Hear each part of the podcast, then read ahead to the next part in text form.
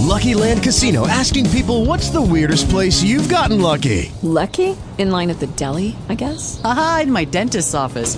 More than once, actually. Do I have to say? Yes, you do. In the car before my kids' PTA meeting. Really? Yes. Excuse me, what's the weirdest place you've gotten lucky? I never win and tell. Well, there you have it. You can get lucky anywhere playing at LuckyLandSlots.com. Play for free right now. Are you feeling lucky? No purchase necessary. Void where prohibited by law. 18 plus. Terms and conditions apply. See website for details. Yeah. Talk shoes. Recorded live. This conference is being recorded. Okay, welcome to Prayer Warriors Needed because prayer warriors are needed. And um, tonight we're not going to be on too long. We're going to pray for the nation and the targeted individual community. And we'll do a short reading and quiz on the book of Job. I gave you the old reading link. That's a really good um, reading. It's turning the curse into a blessing and uh, tonight's reading, we're going to do a little reading on Job, and then we have two short quizzes. I hope you can stay for the two short quizzes because they should be informative. And I think that some of them, well, they come up on your phone, and there's the uh, uh, answer key is right there, if I'm not mistaken. So, um, with that being said, we're going to move right into it. Thanking God for another Friday. I'll open up and um, then we'll just call on some other people to pray. And we'll keep the prayers coming in over the t- targeted community, those who know they are and those who may not know. And um, we're going to stand in prayer against this sick psychotic program which assaults people's human rights, God given rights, civil rights, health, income, uh, ability to sustain oneself. It's a satanic attack from the pit of hell. Electronic torture. We have a sister suffering tonight, and we're praying for you. I think it's ludicrous what they're doing to her. But we put you in the hands of the Most High God, and any other person going through electronic torture or V2K, voice to skull, uh, human research experimentation, rare diseases on children or adults, eugenics in general. We're praying for you, and we're praying for an end to the psychoticness affiliated with um, the targeted individual program. So, God, we come before you, Heavenly Father, to give you all the praise and the glory. You brought us through another week. Thank you, Heavenly Father. We're back, we're in the land of the living, and if it was not for your grace and mercy, we may not be here. So, God, we give you all the praise and the glory. I thank you for my brothers and sisters on this line, my praying people, Heavenly Father, particularly the targeted individual community, Heavenly Father. We come together to put praise down, God. We're asking you, dear God, to help use your people to come together to rebuke and dismantle this sick program that targets innocent people. We bind the spirit of human research obstruction, scientific obstructions. We bind the spirit of electronic torture. We bind the spirit of V2K. We bind this demon of confusion, sickness, illness, eugenics as a nutshell. Heavenly Father, we bring before you our sister Ann, who's suffering, and we're praying for you in the name of Jesus, God. God, I ask you to put a shield of, of protection over her. I bind up every electronic attack on her.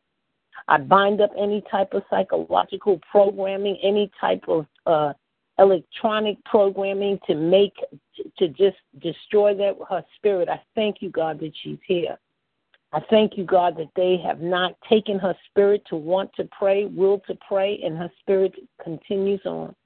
God, we ask you for a special prayer and blessings and a hedge of protection over our elderly. We give you thanks for each and every one of our elders. We thank you, God, for my mother, Heavenly Father, the gift of longevity. We thank you, God, for Amy's mother, Heavenly Father, Elizabeth's mother. We ask you, God, for special blessings over them. Um, Gloria, Nancy, Camille, I don't know if their mothers are here, but if their mothers, we ask you, God, to bless them. Nancy, watch over each and every one of our praying people, Heavenly Father. Bless Miss Amy, her children. Bless each and every person on this line, their children, God. That they'll be covered from head to toe, Heavenly Father, that the devil won't be able to tamper or harm them or come near them. I plead the blood of Jesus over each and every one of our bloodlines in the name of Jesus. My nephews, Heavenly Father, the ones in college, Heavenly Father, the ones here. Bless them from head to toe, Heavenly Father. Keep them under the shield of the Most High God. Keep them with the angelic powers over them, Heavenly Father, that no weapon formed against them shall prosper. Bless each and every one of my sisters that come together to pray, Heavenly Father. I thank you, God, for their yearning, their quest for prayer, their thirst for prayer, our, our quest for answers, solutions, to know we're in a spiritual war that we cannot fight on the earthly realm, Heavenly Father. God, lead, direct, guide each and every one of us to that special resource that you have for us, Heavenly Father, that will come together, that will just unshield this program, this this targeted individual program, so that we can advance the work of God on this earth. God, we give you praise. We give you glory. We exalt your name, Heavenly Father. We magnify your name. God, we know that that demon spirit wants us to be croaking and just just complaining, but we're here to say thank you, Heavenly Father. If you allow it, we will go through it according to your will, Heavenly Father. Clean us up, purge us, do what you have to do, Heavenly Father, to use us on behalf of the betterment of humanity. God, we thank you, Heavenly Father, though, that you've kept us here. You've chosen to keep us here for a reason. And please, dear God, don't let not one of us go before our time go before we complete the destiny that you put on our lives, Heavenly Father. We thank you, God, for the privilege of prayer. We thank you, God, for praying targeted individuals. We thank you, God, for creating this community of people that just care and have so that there really is no other way to deal with this psychotic program. You know what each and every person's going through, Heavenly Father, and we ask you, God, to bless them, Heavenly Father meet their needs, Heavenly Father. We know that you're a healer. We know that you're a provider. We know that you're supernatural. We know that we, you have the gift of favor. I decree and declare, according to your will, dear God, that each one of us will be blessed with the with the with the spirit of favor on our lives, Heavenly Father. Favor to complete the work that you created us to complete, to complete our assignment, Heavenly Father. God, we ask you to bless this lesson as we go into the continued study of the book of Job, and we're looking at some quizzes on the book of Job. Let us leave here with information and knowledge we did not have previously. God, we give you the praise, we give you the glory, and we magnify your name. In Jesus' name, amen, amen, and amen. amen. Okay. Um, we have uh, Nancy, Camille, Gloria, um, Anne, anybody who wants to pray now or later, you can let me know.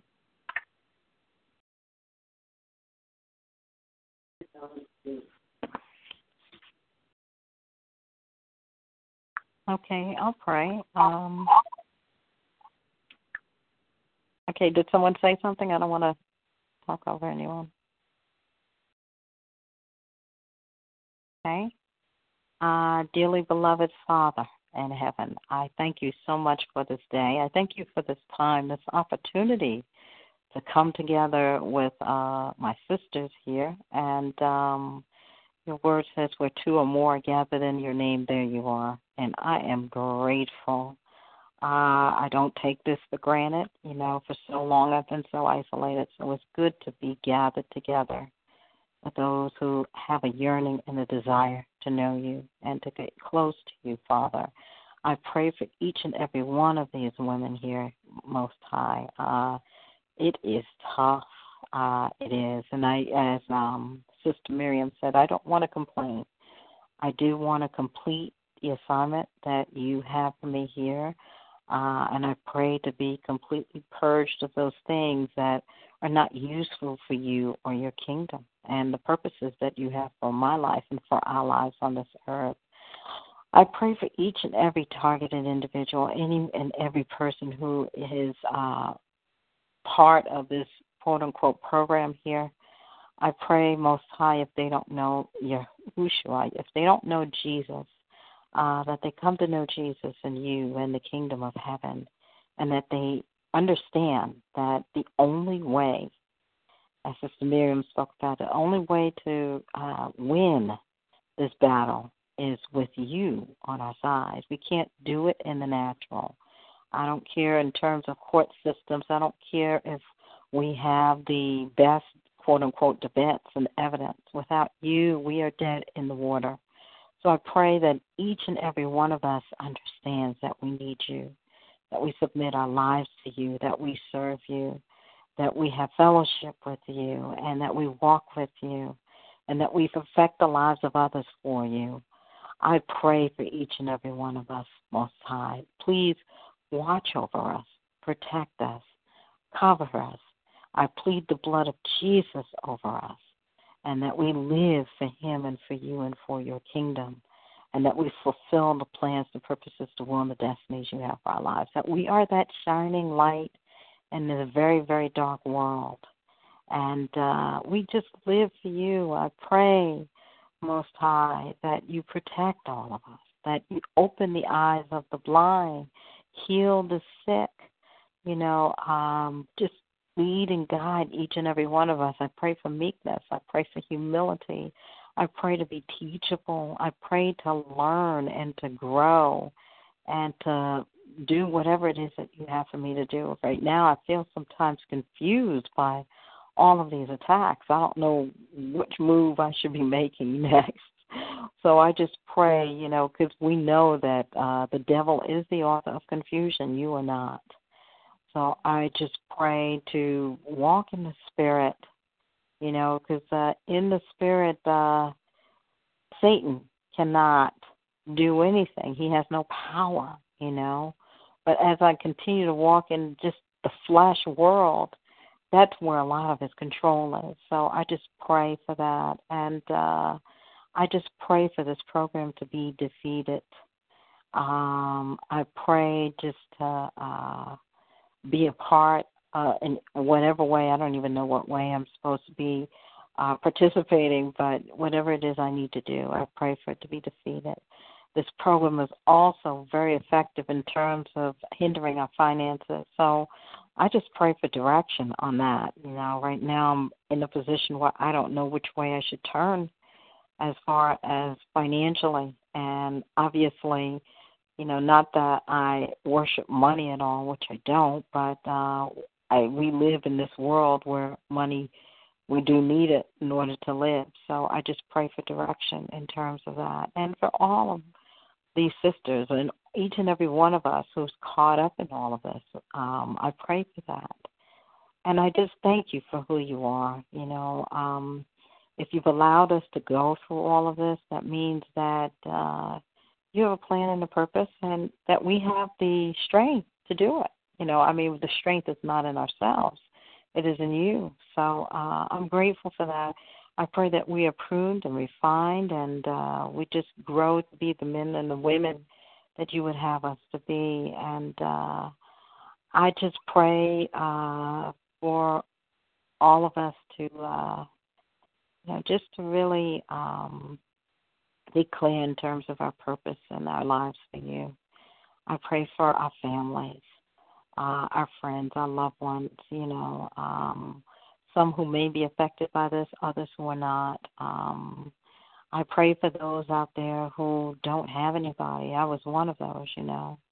I pray that they get connected. Um, those who are going through this and don't even know it, I pray that they understand and know what it is they're going through and um you know that they are encouraged by you and um I just thank you so much. Um I know most high that you are greater than all of this.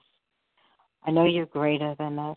Um, I know at times I've asked why, why, why, why, why, you know, but um, you know, as we've gone through this Job study, uh, the fact is to, you know, really just allow myself to go through the chastening and the pruning process, and to trust you through it, and to be pruned and refined and to live righteous before you. And um, I thank you that you count me worthy to do that. I give you all thanksgiving, honor, worship, praise, and glory as I say amen.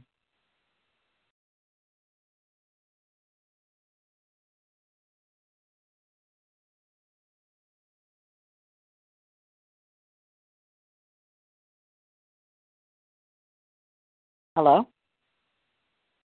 Hello?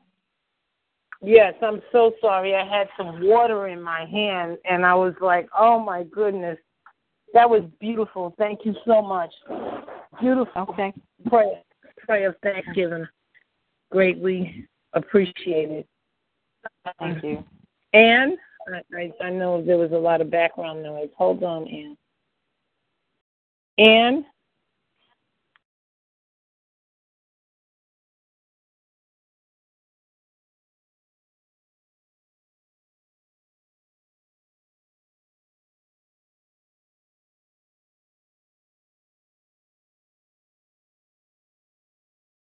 Oh, I don't know what they did. My call. Hello? Wait a minute, let me see. Testing, testing. Ann, can you hear me?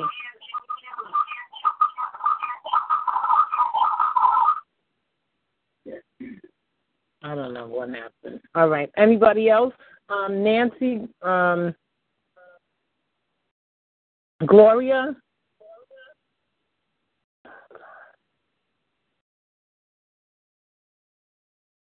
Nancy? Did we lose everybody? Yes, I'm here. No, I'm here. Okay, you want to pray? Okay. Okay. Heavenly Father, I just thank you so much for this opportunity to come before you to pray with my sisters. Father, just to pray about so many things, but specifically about the targeting program, Father. You know how many people, Lord God, are being affected, how many people are just crying out to you on a daily basis, Father, for some relief, just seeking and hoping, Father, for for just some some sense of of relief, Father, just some some semblance of normalcy, Father. I just pray for them right now. Pray for us all, Father, right now. And I ask that you help us, Father, to just look to you, just to turn to you, Father. I thank you so much for every single person, Father, that that you've um, uh, that you bless. Lord, I ask that you uh, pour a special uh, portion of the Holy Spirit upon them for discernment, Father, so so they can discern discern every person, Father, that they encounter, Lord. Uh, help each individual, Father, to judge Spirit by the Spirit, Father. Pray and ask that you bless those attack us, Father. ask that you lift them up and just pour spirit of condemnation over them, Father, so that they'll know that what they're doing is wrong, Father, that they're shedding innocent blood, Lord, and harming innocent people, Father. And I ask that you help them, Lord God, to see the error of their ways, Lord, as you help us, Lord God, and just help us to see what we should be doing with our lives as well. We love you so much, Father, and say these things in Jesus' name. Amen. Amen. And thank you. Uh, we have Amy on the line. Amy, you want to say a prayer? Amy?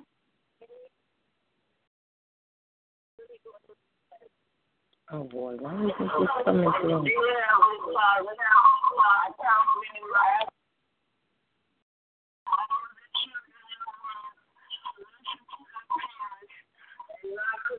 They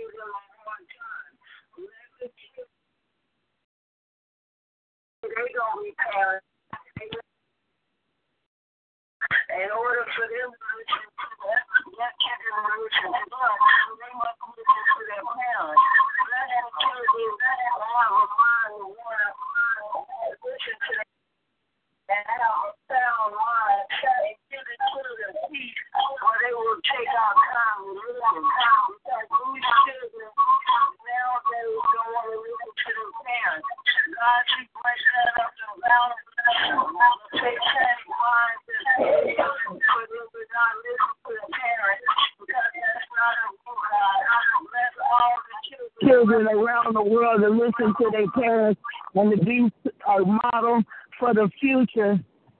And and not just that, bless the adults to listen to and understand that there's something going on throughout in the world and give them discernment, give them peace, give them wisdom, give them understanding to know what it is that they need to do in this day and time for what this under the rulership of Satan and the things that Satan have in place that's working against God's people. Bind and rebuke uh, the stronghold on the minds of the people, having them allowing different things to go down in the world and don't even understand that it is in wicked in high places that's behind these different operations worldwide, and it's a front to make people think that they have order when they have no order. They have no uh, good in their heart to be to do righteous to the people by the people.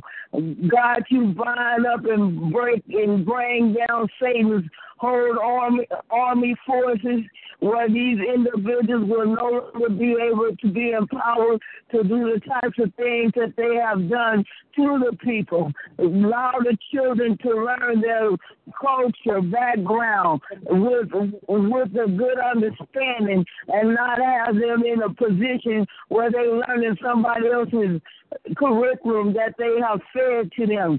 Because you said, God, that you, to be free, you have to know the truth. Allow the people mind to be free by learning the truth worldwide. Amen. Amen. Amen. Thank you.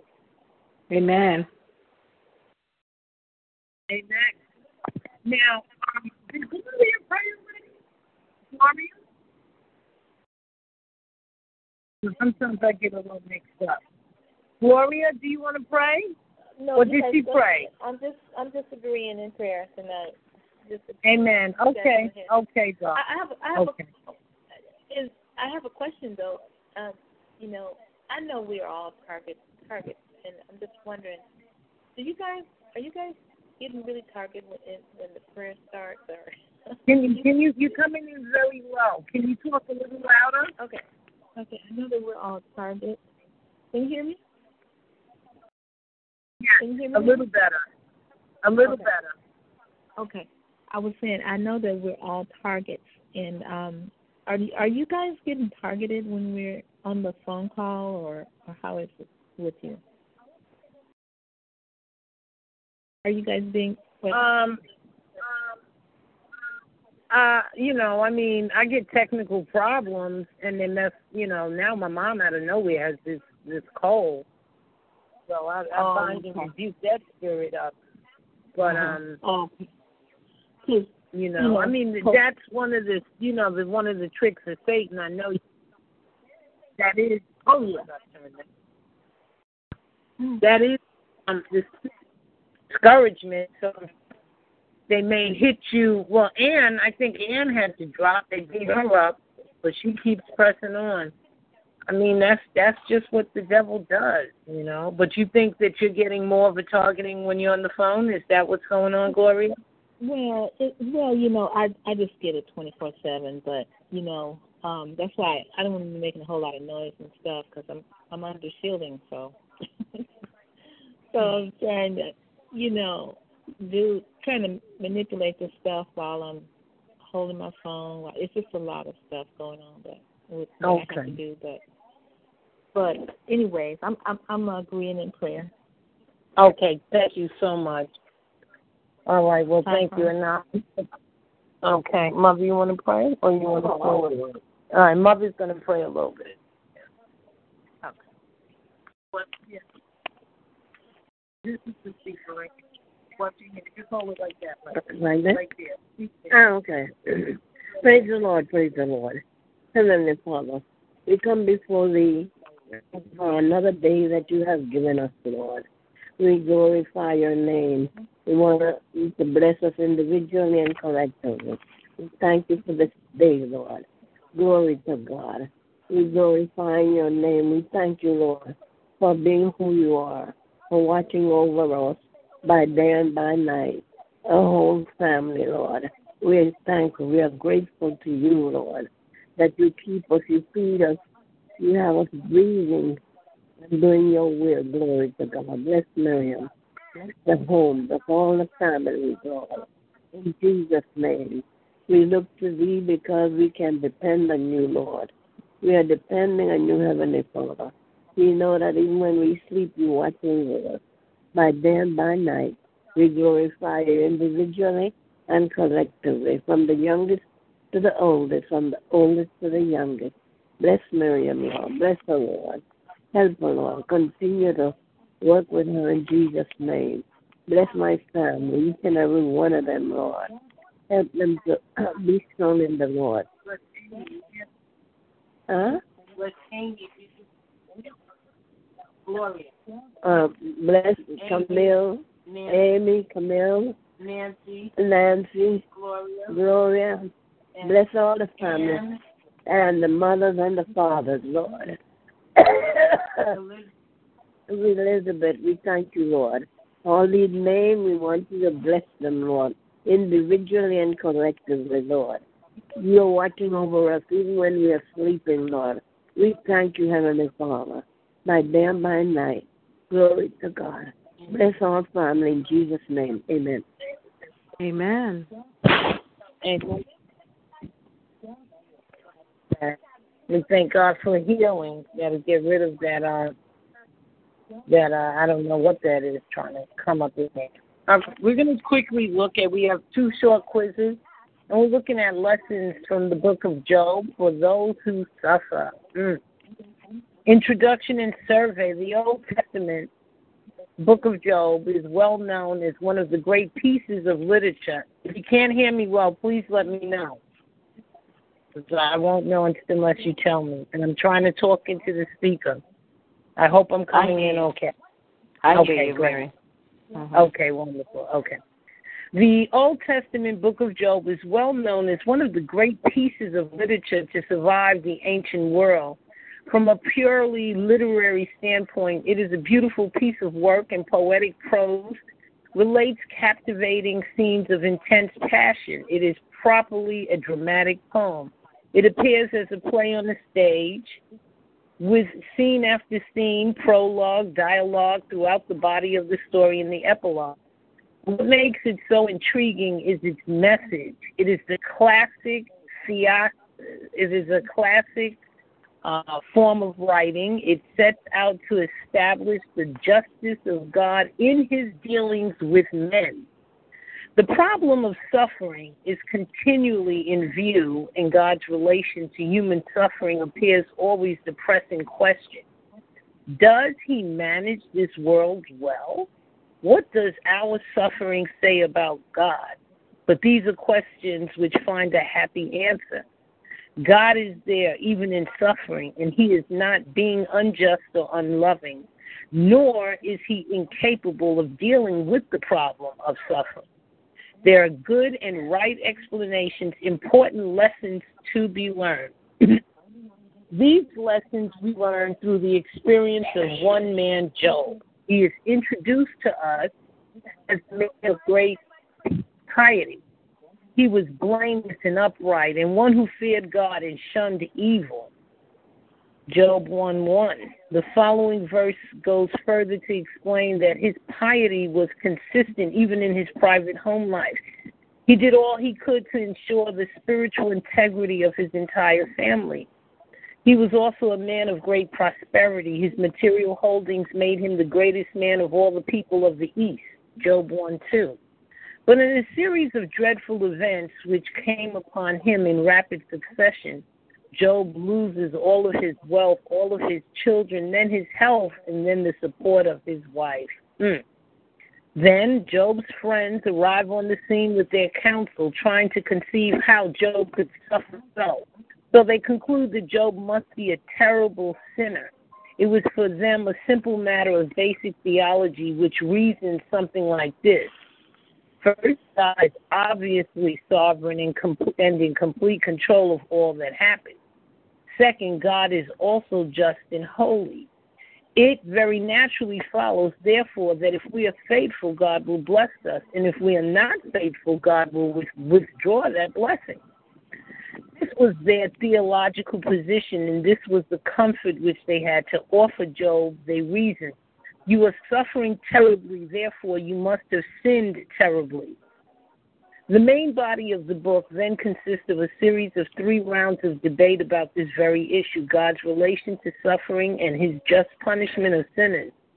And throughout the debate, someone has some background. If you could just turn off the background noise because it's coming in on the phone, please. And throughout the debate, while Job stands firm against their accusations, he obviously has lost their support. Later in the book, another friend appears on the his young he is hmm, boy that, that background noise. Somebody's something is in the background. It's coming in on the call, please. Um, I think you can hit star six if you want. He's a younger man. All right, later in the book, another friend appears on the scene. He's a younger man by the name Elihu. It is with Elihu that Job loses his argument.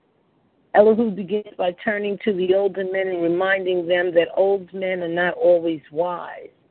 That is to say, you may be old and respected, but in this you are wrong. But then he turns to Job and argues that while they are wrong, so is he. Job, so is he. Job, El- Job Elihu argues has no right to speak as as he has either. You see, it seems that Job was in basic agreement with the theology of his friends. He agreed that God was both righteous and sovereign and that blessings should follow faithfulness. But there was for Job this great problem. He was convinced that he was faithful. There was nothing in him that warranted this suffering. Now, in point of fact, Job never denied that he was a sinner. Indeed, at the end of the book,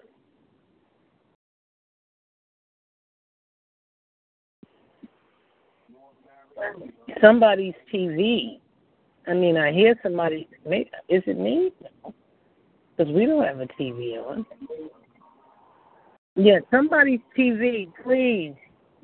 Please, could you hit star six, please? Please hit star six if you have your TV going. Because it's coming in. Yeah. Thank you. It's still there.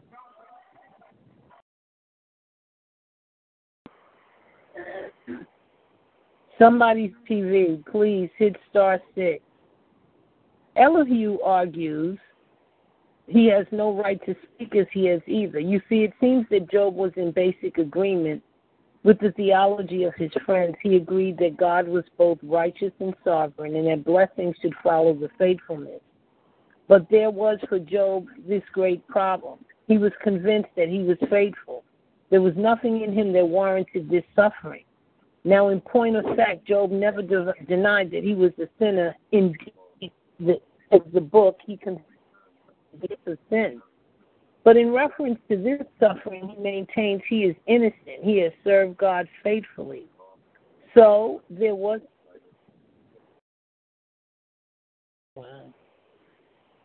Maybe somebody fell asleep with the TV on. I don't know. So there was for Job only one conclusion God must be unfair. He is evidently an unfeeling tyrant who acts capriciously with his people. And what for his friends was indication of his sinfulness, suffering, was for Job a suggestion of God's injustice. Now, understand, Job never turns on God.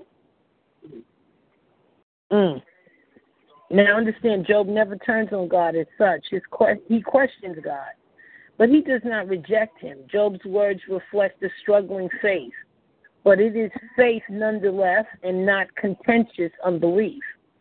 So we find Job summoning God to court, as it were. He wants to protest his case, argue his cause with God, but of course, such a thought is staggering. Who can contend with God? God, Job realized, would simply overpower him. Argue with God? But this is his dilemma. He felt that he needed. Wow.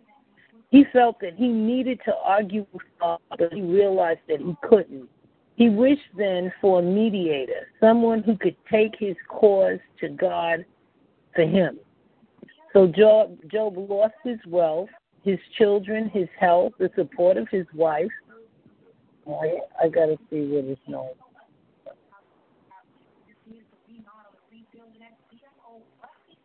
It's coming from my phone. So Ann, Ann, Ann or Amy, who, who somebody I connected in.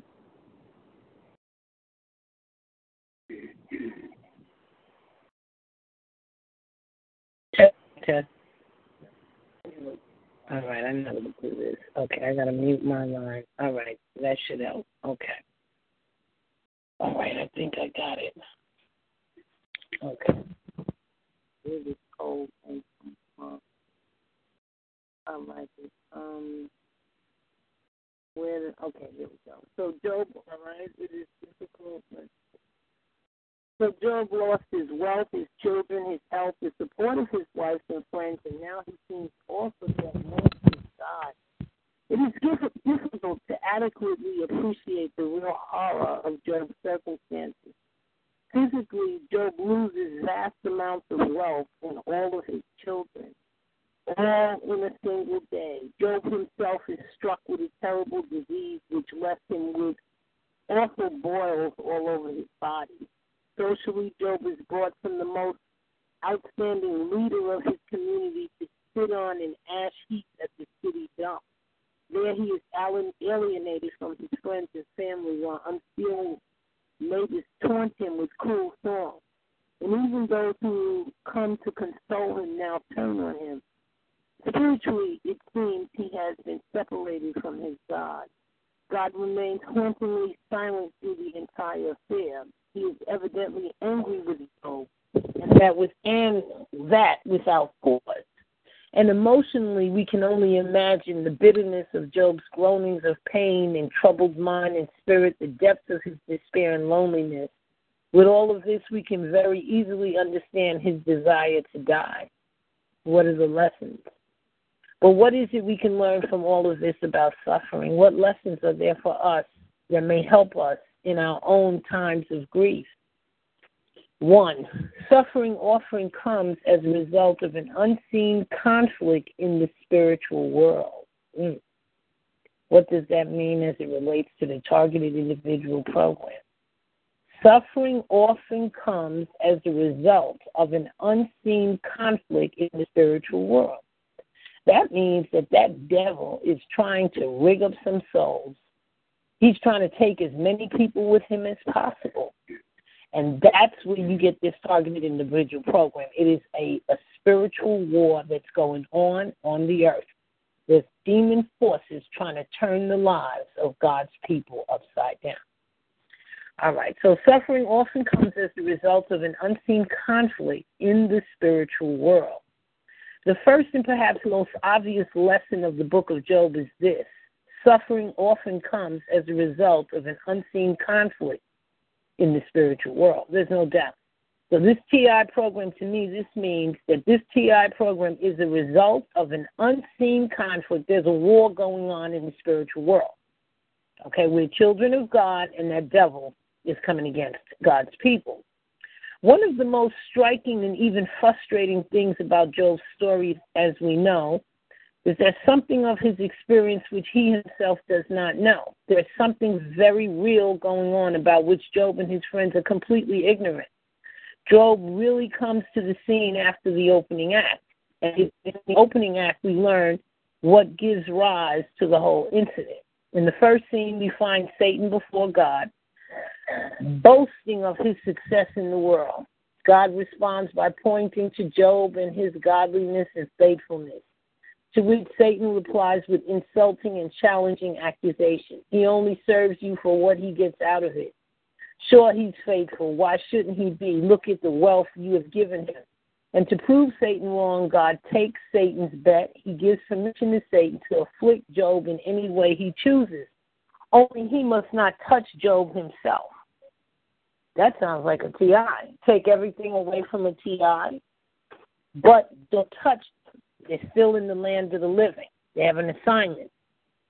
It is it is this that gives rise to Job's tr- troubles, and this is the point. Suffering often comes as a result of an unseen conflict in the spiritual world.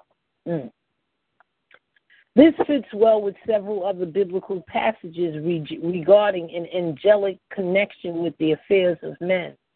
The Apostle Paul speaks of doctrines of demons, 1 Timothy 4. He says that our salvation is for the purpose of displaying God's glory to the angelic world, Ephesians 3:10. In fact, God's entire scheme of salvation is something that arouses interest on the part of the angels. First Peter Peter one. Now, the exact nature of this connection is a bit difficult to ascertain. Some have understood it in terms of the angelic marvel that God would, in His grace, redeem rebellious creatures, a grace unknown to the angelic world. Others have conjectured that in redeeming rebellious man, God is vindicating himself against a charge of injustice, a challenge brought against him by the fallen angels who cannot be redeemed. This is the to this view in which God, in human redemption, displays to the angels both his justice and his grace. But whatever the picture, whatever the but whatever the precise nature of this angelic connection and interest in the human race, it is clear that there is a spiritual warfare between God and Satan. To put it in God's own words, there's enmity between the seeds of Satan and the seeds. This is 15. Satan, sure, and now he is on a furious rampage against God and all who are his. Revelations 12, Ephesians 6, 12. Now, this is not dualism.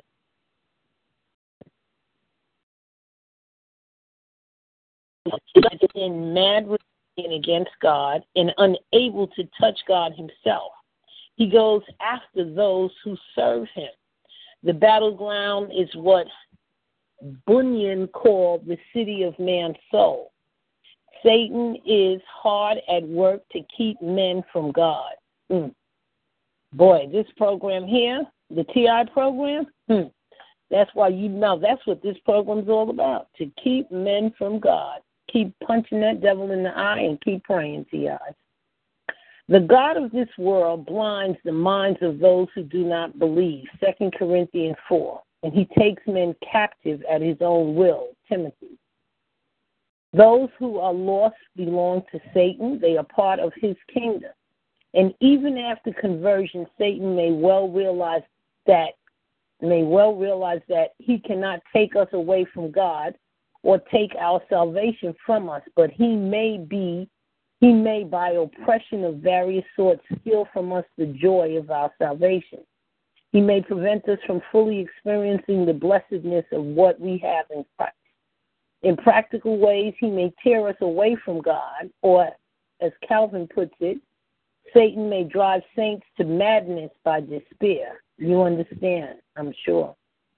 And it is of this you see that Job and his friends were completely unaware.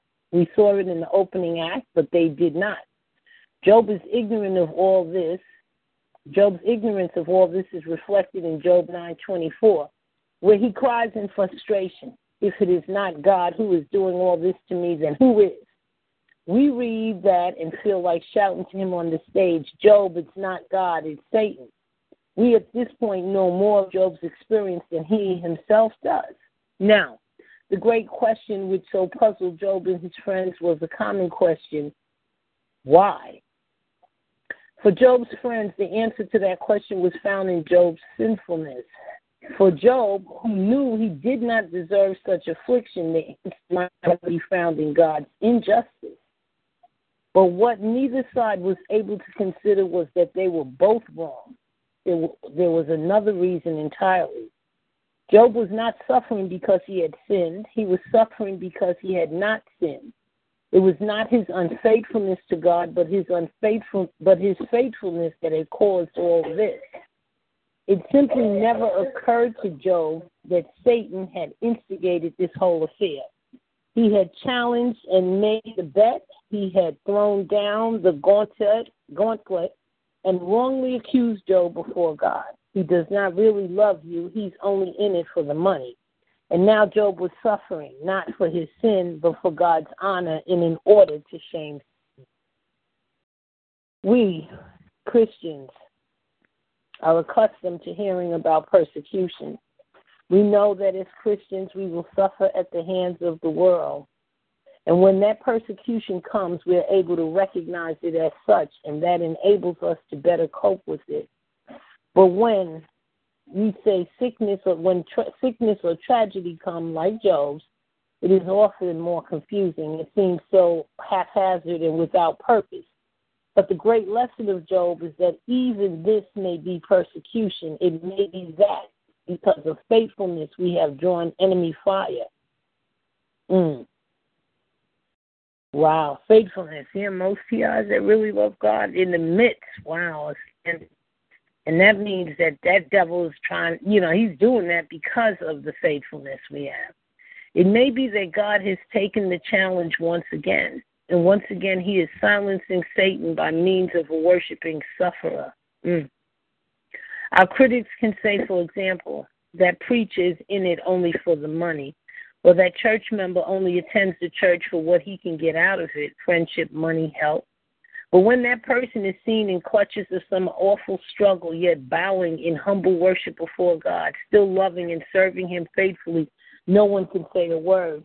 It then becomes very evident that God's workings in that man's life are very deep and very real.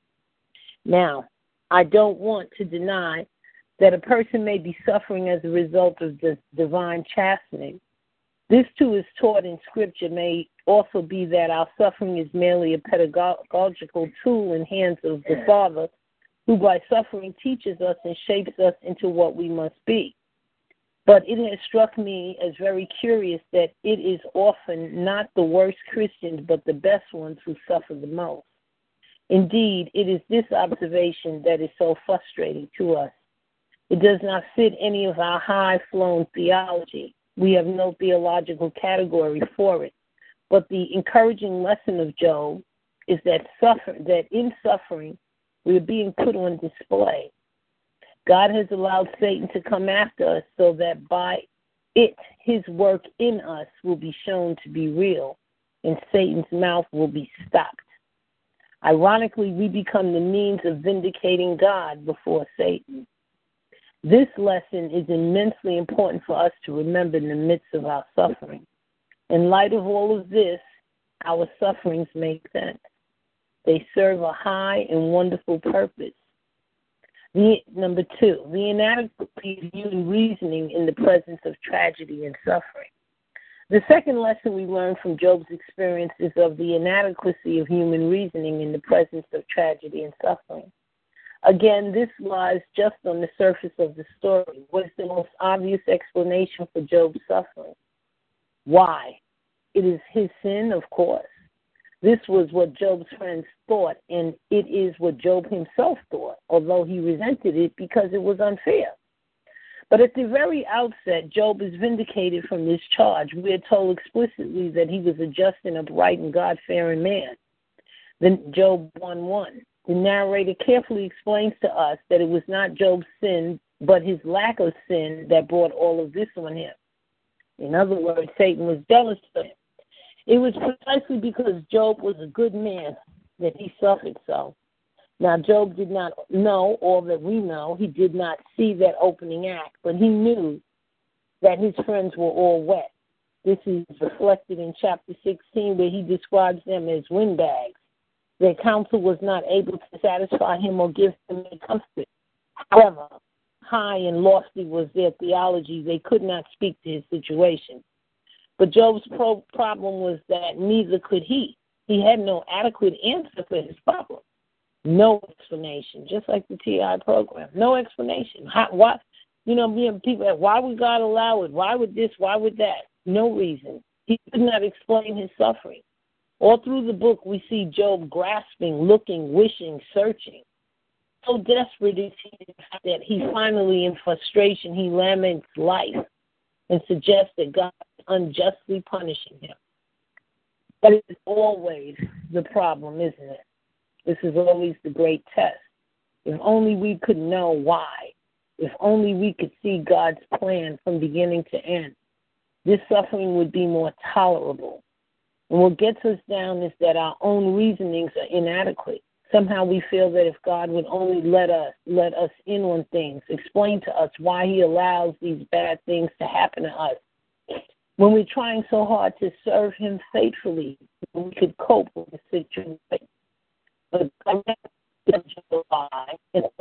that's not what he does instead is call us to trust him Late in the book, God finally speaks and responds to Job's challenge to explain himself. But what Job is expecting. Rather than why he so. You create the world. Did you make the rain? Who is it that controls nature? Who creates and controls the great beasts and winds and the lightning? That is to say, Job, are you really calling me into question? There is no part of the universe outside my authority. Do I really owe you an explanation? Would you really vindicate yourself by vilifying me? Does it really appear that I need you running this universe? You see the point. When you find yourself in suffering, do you still trust God or do you feel that He owes you an explanation? It does no honor to God to trust Him only when we understand fully what He is doing. Mm. That is not faith at all. It honors when we trust Him implicitly. When with Job, we can say from the heart of love, though He slay me, yet I will trust Him. Job thirteen fifteen. This is what honors God. You see, God does not give us all the details, but He has given us more than enough information to trust Him. Is He not the one who created us? Is He not the one who holds all things together? We can take it still further. Is He not the one who has saved us? Is He not the one who gave up His only Son for us? Can we not find in Him good reason for trust, even when we do not see His purposes? Lesson number two is very important and necessary to our success in trial. Our own reasonings are inadequate, but we have something better. We have God. Number three, God is sovereign and supreme over Satan and our suffering. The third lesson from Job's experience is a very obvious one also. It is this God is sovereign and supreme over Satan and our suffering. The book does not explain all the methods of God and his rule over all creation. But did you notice at the beginning that Satan had to get permission? Did you notice that he had to report in? That he had to get permission he to do more? Did you notice that prescribed limits were imposed on him? Job's frustration was that things seemed so unjust so much he was frustrated if it is not God, who else could it be? But just shout stage, no, it's not but not to where God has him on a leash. Isn't that just what we need someone to do for us? We need a reminder God is not absent. Not the devil is the devil. We love to say that God is love, and when we say it, we refer, of course, of course, to the cross. And well, we should. The test of whether or not we believe that it is in our as God still loves us. Can you believe that? Can you, in the midst of your worst day, say that God who loves me so much that He sent His Son to die in my the God who is my Father, His great, good, wonderful, loving God, is in firm control of the whole thing. I don't know what He is up to, but I know Him and I know He loves me and I know that He is good, too good to do me wrong.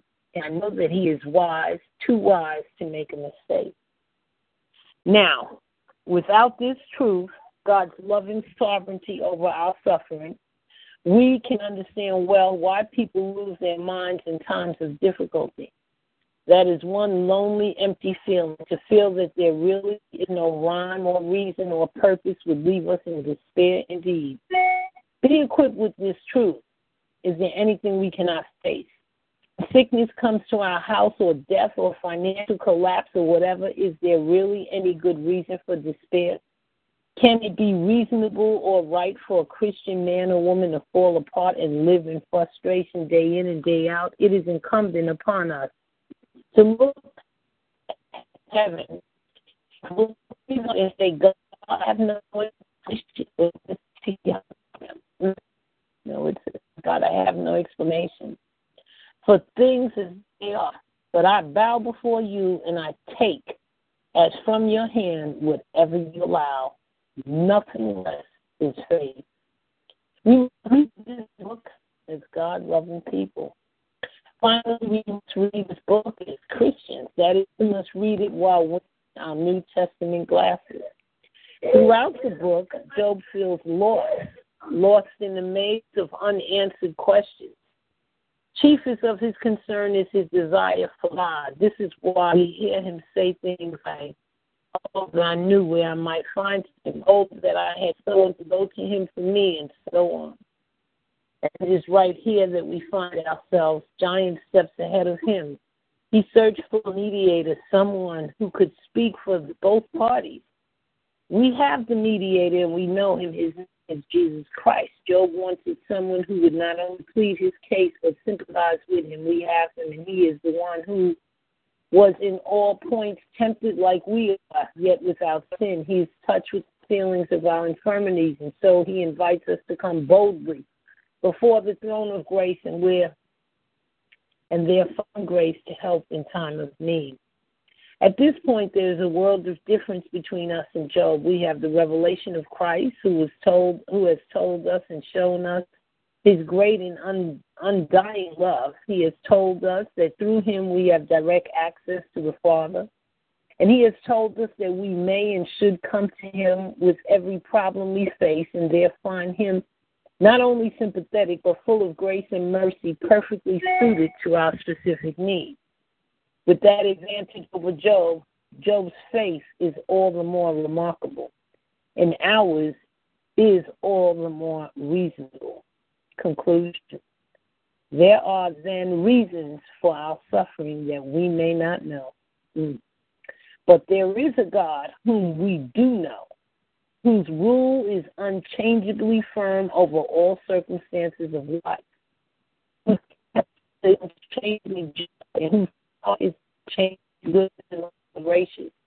Through Jesus Christ, we know him, and knowing him, we may trust him implicitly. Mm.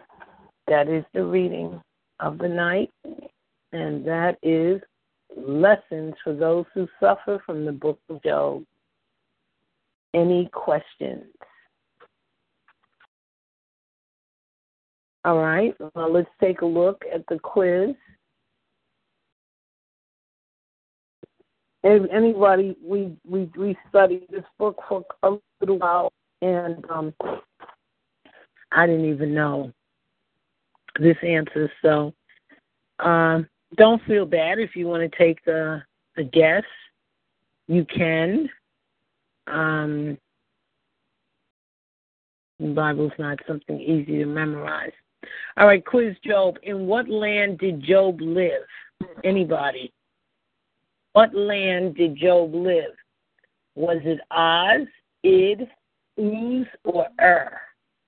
I don't remember where. This was probably in the beginning. Again, in what land did Job live? Oz, Id, Uz, U-Z, or U-R? U-R. I think it's Ur. Ur, U-R. Yeah, I think you are too, guys, and I was wrong. The correct answer is U-Z, Uz. Us? Oh, okay. U-Z, oh. U-Z. U-Z. How many children did Job lose in a storm? How many children did Job lose in a storm? Um, I got this one wrong too. All right, let me give you the choices. How many children did Job lose in eight, twelve? Six, eight to twelve. I'm sorry, that was breaking up, so I couldn't even hear. How many children did Job lose in a storm? Six, eight, ten, or twelve?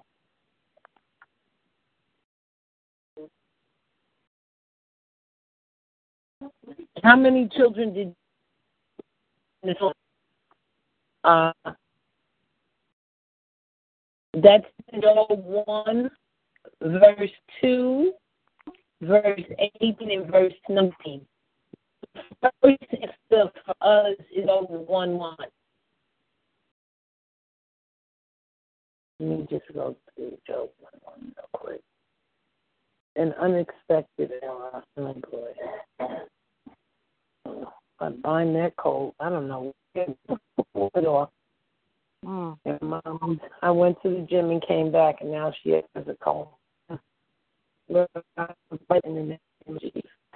All right, Job one one. Let me just get this. Um, uh, it's the land of uh, yeah, Job one one is using. It's right. He feared God and shunned it. All right, so since I have that, let's take a look at question two, which there's question two. Okay, that's it. How many children did Job lose in a storm? Job 1, verse 2. 10. It was, it was 10. 10 is correct. The correct answer is 10. Excellent. Okay. And that's Job 1, verse 2, or verse 18 and 19. Question 3. What kind of disease? I couldn't believe I got this wrong. I felt like, oh, geez, do I have to read this one more times? What kind of disease struck Job? I said, well, let me read the choices. Oh, boy, I got to get money from Uh-uh. I don't know where this came from. I rebuke it in the name Well, of I know Jesus. he had the boils. He had the boils. That is the correct answer. I put leprosy. What kind of disease said leprosy, blindness, madness, or boils? I put leprosy. The answer is boils. And that answer is located at uh, what kind of disease struck Job? That's in Job 2 7. Question number four Who told Job in his troubles to curse God and die? That's, yeah, but yeah, somebody sure did tell him that. They was fed up with this.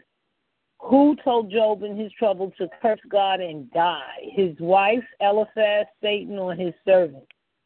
Who told Job in his troubles to curse God and die? That's an easy one. His wife. His wife. His wife, correct. His wife. His wife. She was mad. Nobody understood what was going on. That's in Job 2 9. Job 2 9. All right, question five. Who attempted to comfort Job in his distress? His friend. Who attempted?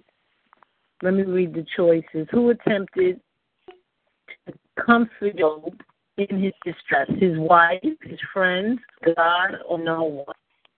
His friend.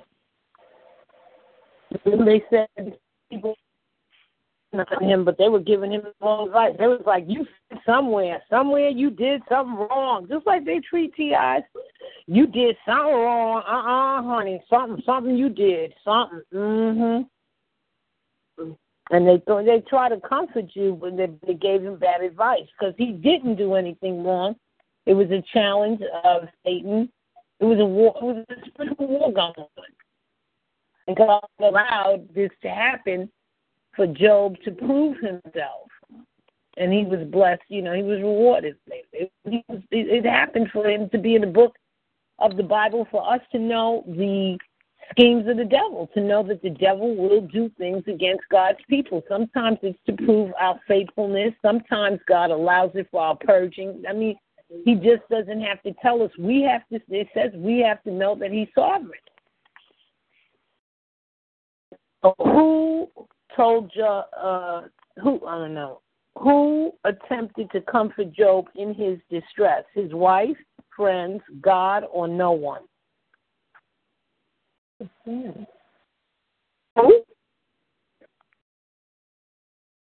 Somebody said it. His friends. His friends is correct. And that is in Job 2, verses 11 through 13. They tried to comfort him, but they were wrong. It was his friends. I put no one. but it was his friends. All right. Which of these was not one of Job's friends? Which of these was not one of Job's friends? And this is in Job 2, verse 11. Anybody, well, you know what? Before we give the answer, why don't somebody read Job 2, verse 11 so we get it correct together? Which of these was not one of Job's friends. I will read the choices. Somebody can go to Job 2, verse 11.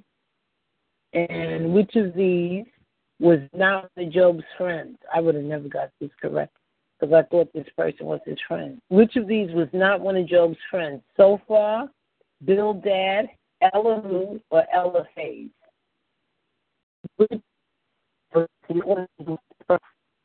Zophar, Bildad, Elihu, or Eliphaz? E L I P H A Z. A Z. Eliphaz. Which of these is one of Job's friends? Zophar, Bildad, Elihu, or Eliphaz?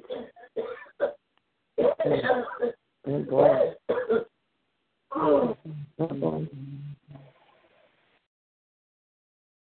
Which of these was not one of Job's friends? Job two eleven. Anybody? Anybody got Job two eleven? Mm-hmm. Up right over here.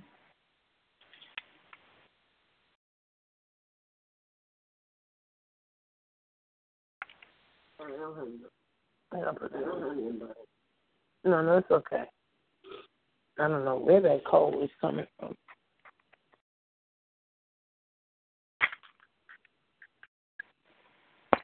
Anybody looking up Job two eleven? Let me see. I should have in here. Okay. Yeah, I see it. Do you want me to read it? Go ahead. Yes. Okay. When Job's three friends, Eliphaz the Temanite, Bildad the Shuhite, and Zophar.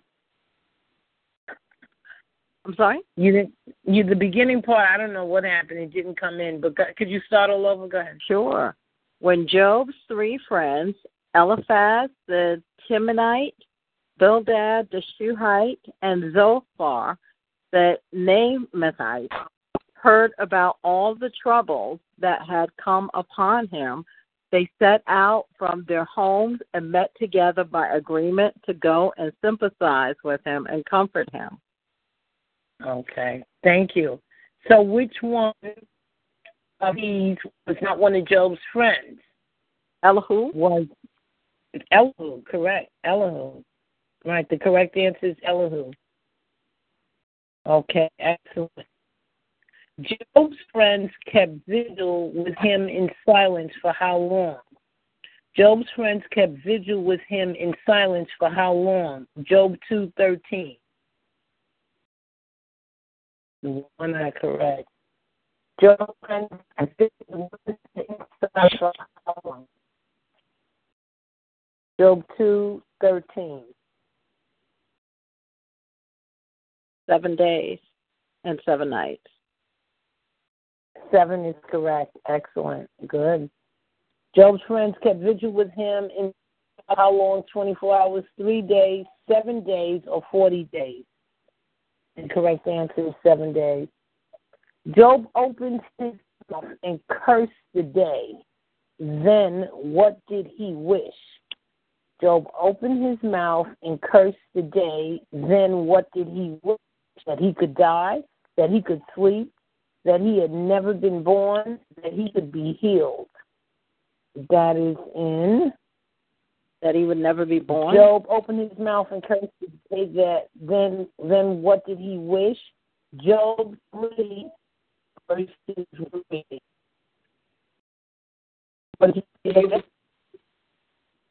Somebody said the right answer. What is that? That he would never be born. Somebody said like Huh? That he would never be born? That was it. That was correct. He wished mm-hmm. that he had never been born. Job 3, verses 1 to 3. Correct. Excellent. How many sons and daughters were born to Job after his suffering?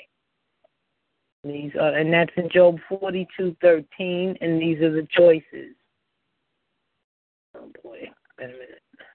How many how many sons and daughters to Job after his suffering? Was it five sons and three daughters, seven sons and three daughters, three sons and five daughters, ten sons and ten daughters? Seven sons and three daughters. Seven sons and three daughters, correct. Excellent. Seven sons and three daughters, and that is in Job forty two thirteen. Forty two thirteen, correct. All right, and the next one is in 42, 16 and 17. How much longer did Job live after his suffering? How much longer did Job live after his suffering? That's Job 42, 16 and 17. This is 85 years, 100 years, 120 years, or 140 years.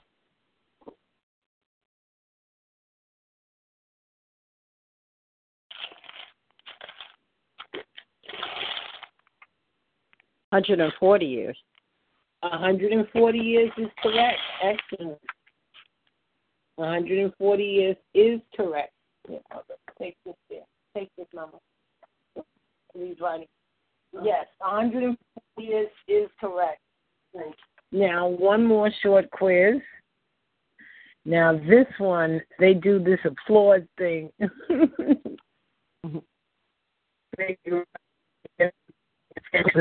Okay.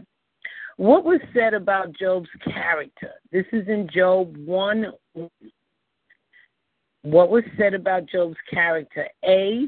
Eschewed evil. B. Feared God. C. Perfect. D. Upright. Or E. All of the all of the above.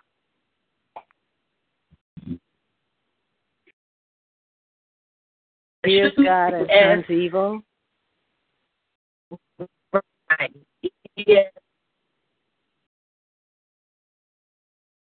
Breaking up. Should actually do do it.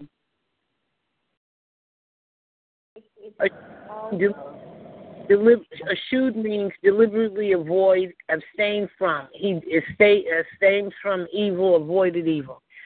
So, what was said about Job's characters in Job 1 1? He stayed away from evil. He feared God. He was perfect and he was upright. So the correct answer is E. All of all of the above. Right. Okay. This answers in Job one verse twenty. What did Job do when his asses, camels, oxen, and sheep were taken? Again, what did Job do when his asses, camels, oxen, and sheep were taken. Job 120. He doubted God. He got bitter. He wept. He worshiped, or none of the above. He worshiped. Oh, what happened here? I can't. Worship is all right. You have uh, worship is correct. You have um, 120 there, Job 120. Yeah. Go ahead and read it, please. All right. At this, Job got up and tore his robe and shaved his head. Then he fell to the ground in worship. Worship is correct. Excellent. Good. This one is in Job 121, Job 1, verse 21 22. What did Job say when all this happened? In Job 1, verse 21 22. What did Job say when all this happened? He said, All things work together for good that loveth the Lord. He said, Naked come I out of my mother's womb, and naked shall I return there. He said, The Lord gave, and the Lord has taken away. Blessed be the name of the Lord. B or B and C. I say it was, I don't have that verse in front of me. What happened? B and C. I would say. No, I'm B and C. They I out of my. Uh, do you have Job one twenty one? What happened to this? Yeah. Let me redo this page. Oh man.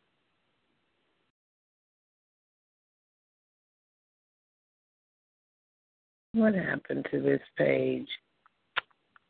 Oh, they took the whole quiz away. Wait a minute, I gotta find it. Give Oh no. second. The only thing I heard that I I didn't see is the all Mhm. things work together for good. The others, uh, he did say.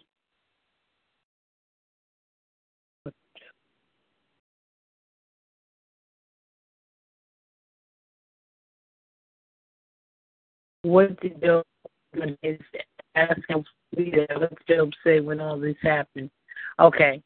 Um, I say I say C. Oh, C, the wrong answer. The correct answer is E. It was B and C. Somebody said B and C? Mm-hmm. Correct. Yep. Naked came out, out out of my mother's womb, and naked shall I return there.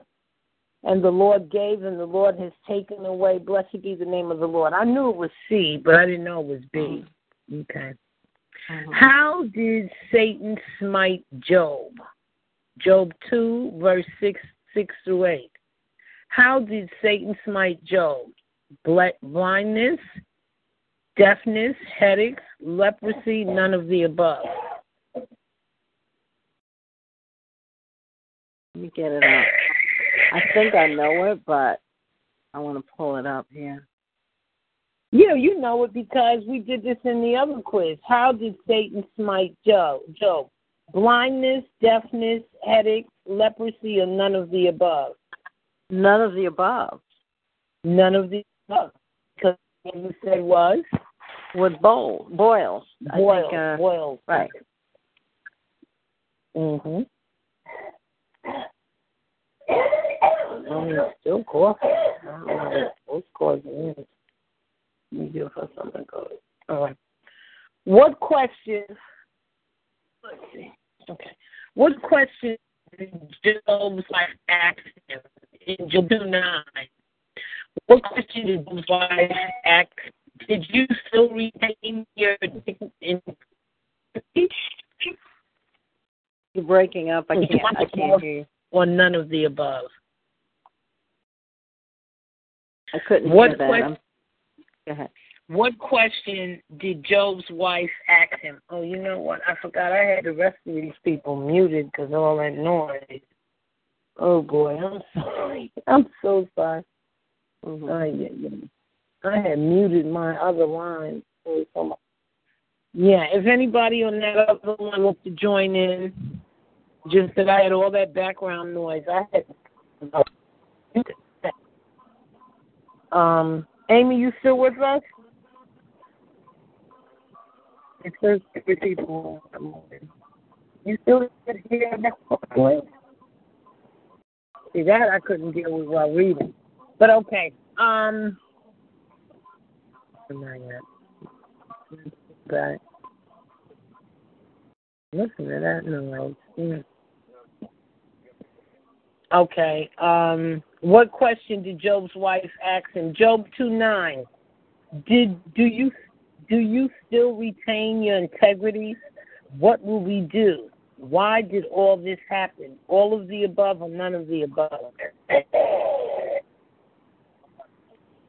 You still retain your integrity? Wow, yes.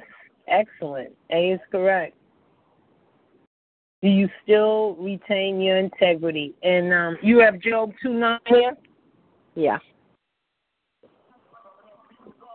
Go ahead. You want to read it? Sure. His wife said to him, Are you still maintaining your integrity? Curse God and die. Mm. She was mad. Yeah, I got to turn Uh-huh. that line. Yeah, she was mad. Oh, yeah. All right.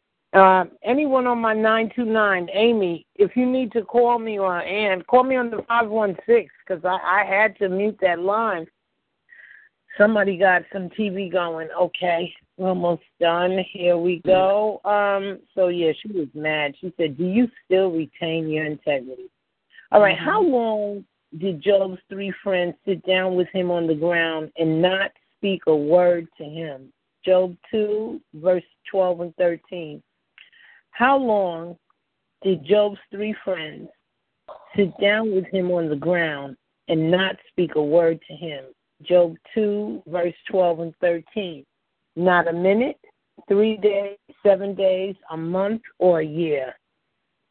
Seven How days. long did Job's three friends sit down on the ground and not speak a word to him? Job 2, verse 12 and 13. Seven days. Mm-hmm. Seven days. Good. You want to read that really? Okay, both 12 and 13 or just 13? Uh, Job 2, 12, 13. 12 to 13. When they saw him from a distance, they could hardly recognize him. They began to weep aloud, and they tore their robes and sprinkled dust on their heads. Then they sat on the ground with him for seven days and seven nights. No one said a word to him because they saw how great his suffering was. Mm, seven days. Wow. Yeah, there was, and nobody could figure out what was going on. Okay, what did Job say had come upon him? Job three twenty four. What did Job say had come upon him? Job three twenty four through twenty six. Did he say it was depression, loneliness, pain, sorrow, the thing which he greatly feared? I think it's E. Okay. The thing that he greatly feared. The thing that he greatly feared, yes. What Mhm. did Job say had come upon him? What I All feared right. has come upon me. What I dreaded has happened to me. Mm. So he, he feared what? Poverty, sickness, and not hearing from God.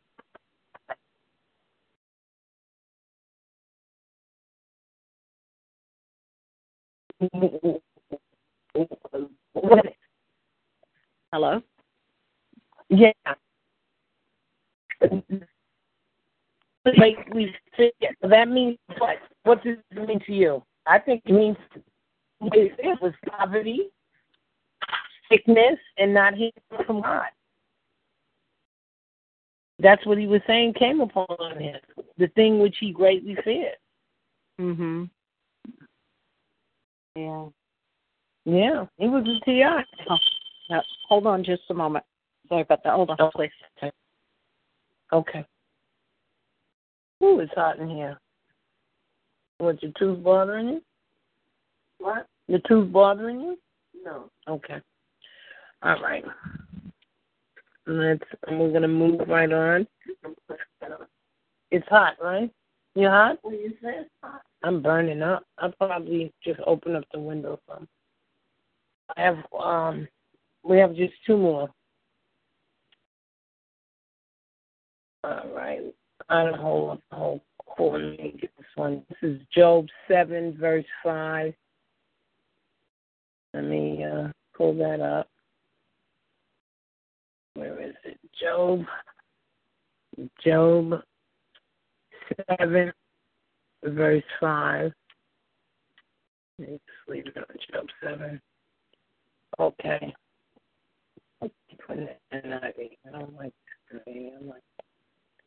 All right. Job seven verse five.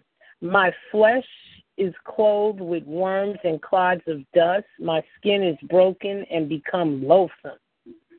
My flesh is clothed with worms and clods of dust. My skin is broken and became loathsome. Ugh. Okay, question? No, quiz. What did Job say? No. What was the uh, what was the condition of Job's flesh? Clothed with worms and clods of dust, pet- petrifying, skin broken and loath- loathsome. All of the above for A and C, and that's going to be a. The next one is Job eight, verses 1 and 2. Job 8. Let's go. Previous chapter next. Job 8, verses 1 and 2. Then answered Bildad the Shu- Shuhite and said, How long wilt thou speak these things? And how long shall the words of thy mouth be like a strong wind? Then answered Bildad the Shu- Shu- Shuhite and said, How long wilt thou speak these things? And how long shall the words of thy mouth be like strong wind? All right, let's see the question. To what did Bildad compare Job's words? Fire, a strong wind, death, or life, or none of the above? And that would be a strong wind. Oh boy, there's more. Okay. This one is Job thirteen fifteen. You all right, Mother? I don't know where this cold come from. Didn't even go outside. This is ridiculous. All right, Job 13, verse 15. Let's see. Job. Oh, yeah. This thing messed up here. Right, Job. Is this next chapter? It is Job 13. 15. Job 13, 15. Though he slay me, yet I will trust him, but I will maintain mine own ways before him. Though he slay me, yet I will trust him, but I will maintain mine own ways before him. The question is, how did Job declare his trust in God? Blessed is the man that makes the Lord his trust. O Lord my God, in thee do I put my trust. The just shall live by faith. Though he slay me, yet I will trust him. On none of these. That's what this quiz comes with those chairs when you get it correct. So though he slay me, yet I will trust him. Mm. All right, what did Job say his friends were? Job 16, verse 1 to 2. Are you back? Uh, my lovely um, participant. Who is that? Was that Gloria or Camille? Camille?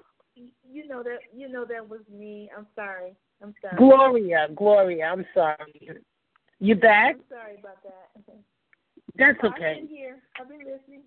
Uh-huh. Okay, you want to uh, do you you you the you want to do um, Job sixteen one and two? You want me to read that? Just one second. Uh, Okay.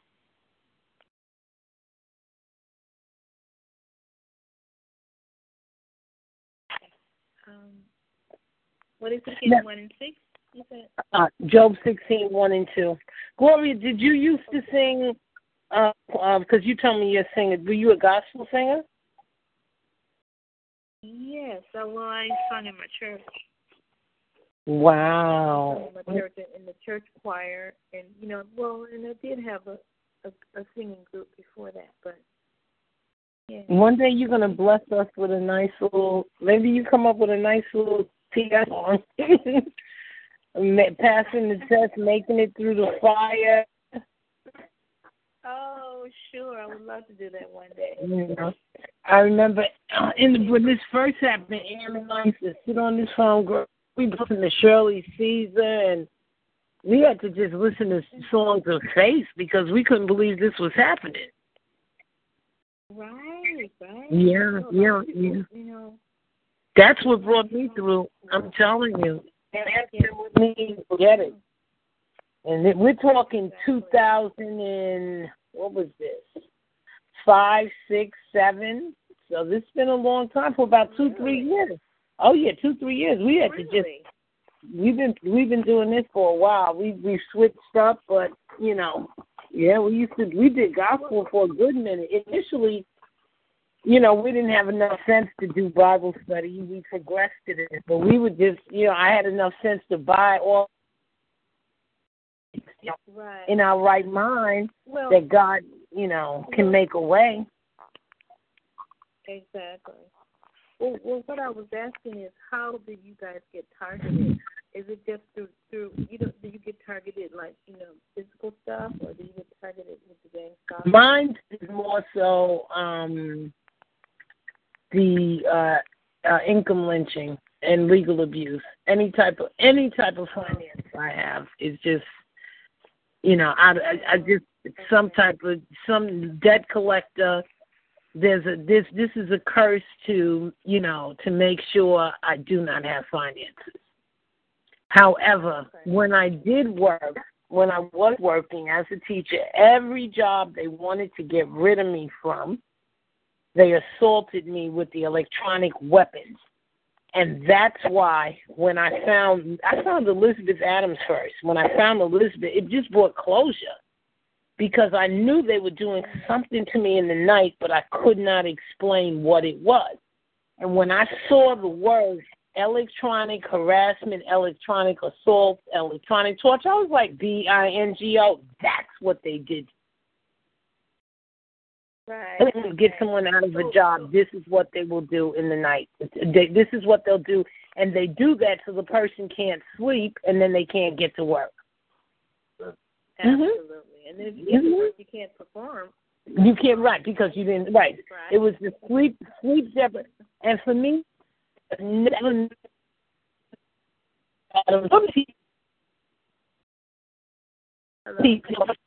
Yeah. It's kind of breaking up. Can you hear me? Can you hear me? Okay. Yeah, for me not to had meet this, never had met this group, and these people are talking about sleep deprivation and electronic assault. And I knew when I was in Rochester, New York, someone tried to tell me with sleep deprivation, and I couldn't explain the assault. But when I saw electronic assault, I was like, "That's what they did to me." Okay. You knew what it was, yeah. I once I once I found this community, and as as I did the reading, that's when I I started reading about psychological programming, LSD. They did all of that to me. Yeah. Well, well, you know, tonight I was listening to Brian Two's um video. It was a three hour. Did you do that? Was that you? To who? That did the show. Did you do the show where Brian came on? Brian too? Um, I did so many shows. I think I interviewed Brian too. I'm not sure. Okay, well this this well this guy he's he's a former uh DOD worker and um and he just he just laid everything out. You know, he went down the line, you know. Yeah, you breaking up. Let me see if I can come on my other phone. Yeah, they don't want us to communicate. anyway, he worked with um uh the guy that created the the the, the this this targeting program. And the guy, you know, explained all that to him. It's a really good video. It's like three hours though, but but it's really good. Lays a lot of things out about, you know, the different ways that they target us. So they, and you know, and some people they don't they don't get it as bad as as another person. You know, that's that's what I was asking. Some people it's just you know physical, you know, and then you know they don't get the. What I mean is it's um, the electronic weapons, and then some people it's just the game stopping. You know. Yeah, I can't. That up. Marion? Okay. Yeah, that that other line has too much static. Can you hear me? I can hear you good now. Yep. You can you can hear me now. All right, we only have one more questions. You want to finish this up and then we could talk a little bit. Okay. All right. Um, were you what were you reading, Job? Oh no, we Uh, haven't. Job sixteen and one. Right. What did Job say his friends were? So uh sixteen and one. One to 2 Mm-hmm. Okay. Then Job answered and said,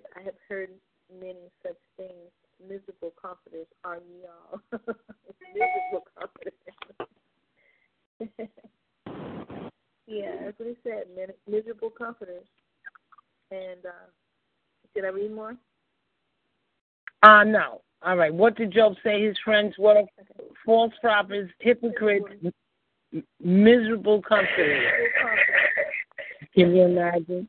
He said, Y'all are miserable comforters. They sitting there trying to tell him something wrong that he and it's it's so it's so much I mean, people can hurt you. I mean, I, I sat with these excellent recommendations and and if well, not recommendation uh come evaluations and people try to act like you know that's why you can't you know keep a job or it, girl it's just ugh.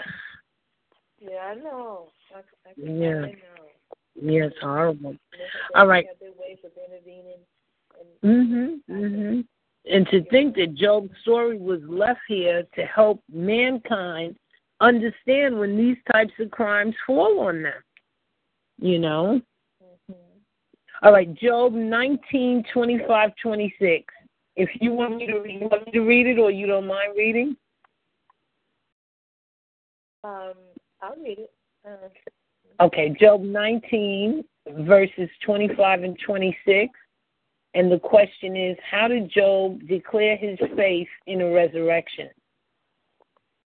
How did Job declare his faith in the resurrection? Job nineteen verses twenty five twenty six. These are the choices. How did Job declare his faith in the resurrection? I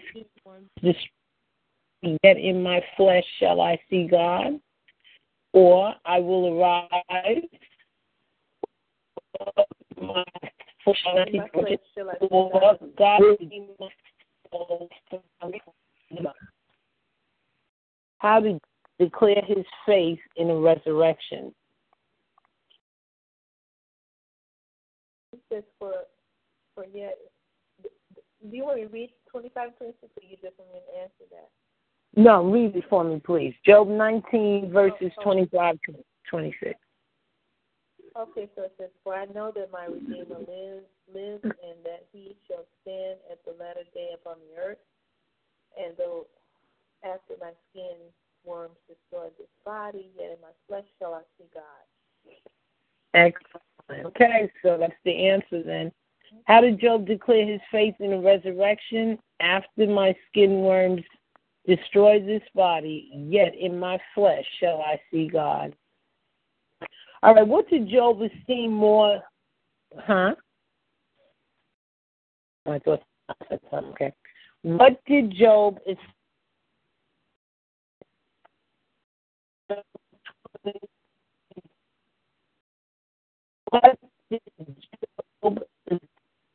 what did Job what did Job esteem more than food? Family, friends, God's word, health. I would hope it's God's word. I don't know. It's in Job twenty three twelve. Okay.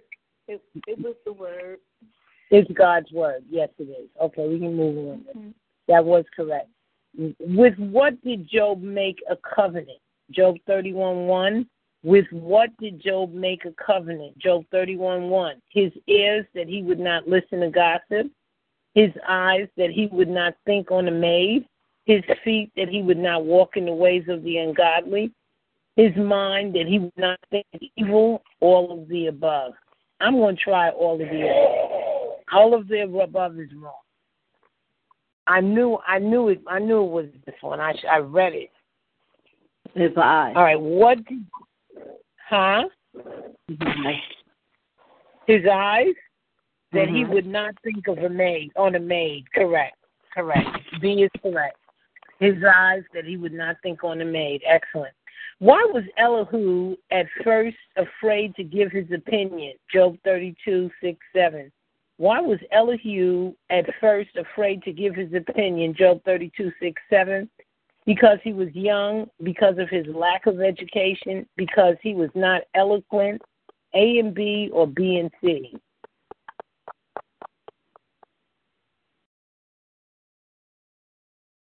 I think it's because he was young, but hold on just a moment. Um, I thought Elihu was old.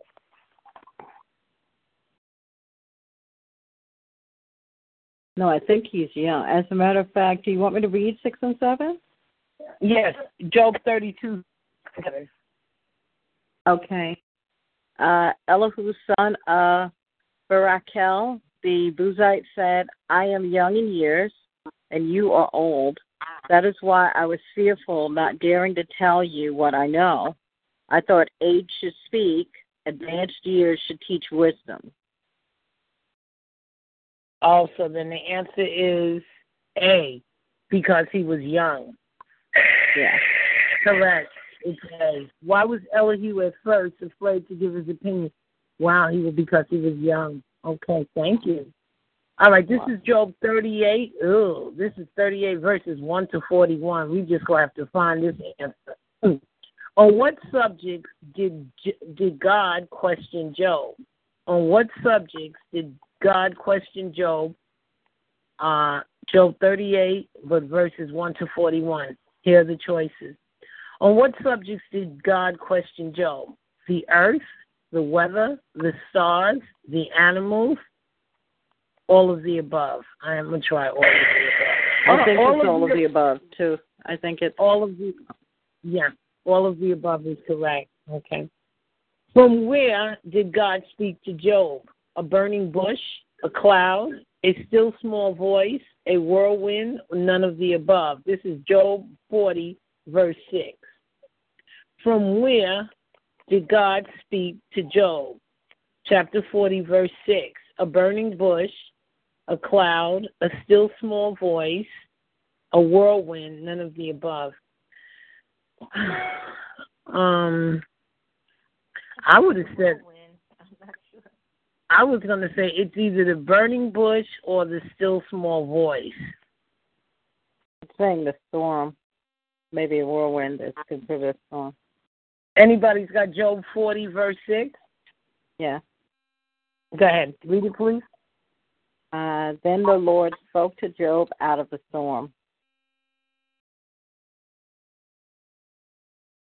Um, from where did Job out of the out of the storm? It's a storm. I think that might be the whirlwind. So, I, no, it's, it's it's oh, it has to be all right. Oh, right, it is the whirlwind. Right. mm-hmm. Because I put none of the above, and they said that's wrong. It was the whirlwind. Okay. What animal moved its tail like a setter? What animal moved its tail like a setter? Am I pronouncing that right? Setter? Cedar?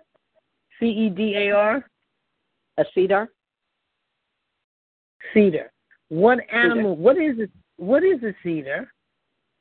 I thought a cedar was like wood, like a cedar Mm. type of wood. I don't know. What animal moves its tail like a cedar? That's a long one, so we're just going to have to get the answer. That's uh, Job 40, verses 15 to 24. But let me do the educational thing and put in uh, cedar and see what that is. CEDA is widely recognized as one of the most sophisticated treatment programs in the nation. Ay, ay. No. CEDA Home Depot. I don't understand.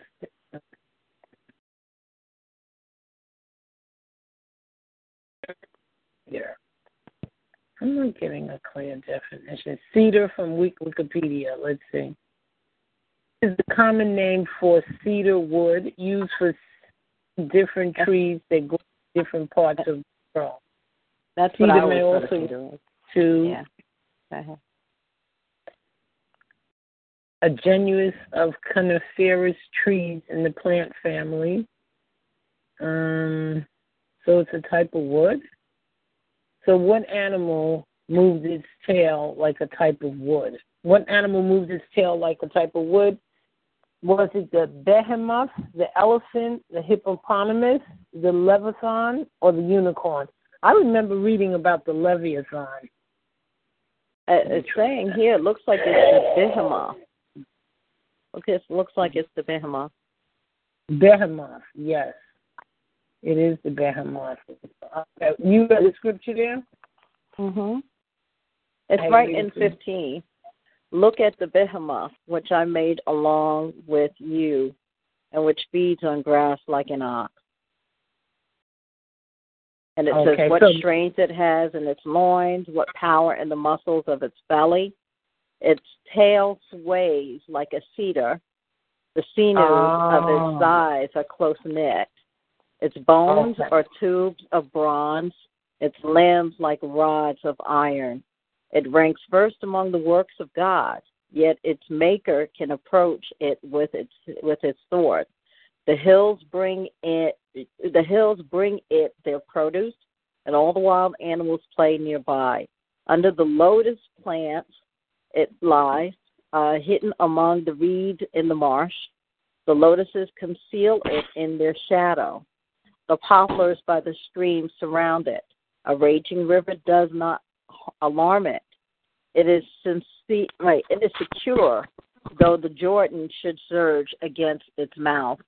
Can anyone capture it by the eyes or trap it and pierce its nose? Mm, okay. Oh, what happened? Okay. Mm-hmm. Oh. So that was the uh, behemoth. Okay. The Let me behemoth. All right. Okay, we're almost done. We're at. Oh, I got two more. And the behemoth, let me just say, is a beast. Is a beast mentioned in Job 40, 15 to 24. Suggested identities range from a mythological creature to an elephant, hippopotamus, rhinoceros, or buffalo. Some creationists believe it to be a description of a sauropod due to its tail being described as like a cedar tree. Metaphorically, the name has come to be used for an extremely long but a powerful entity.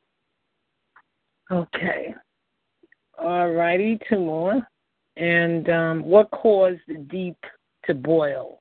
Job 41, verse 31.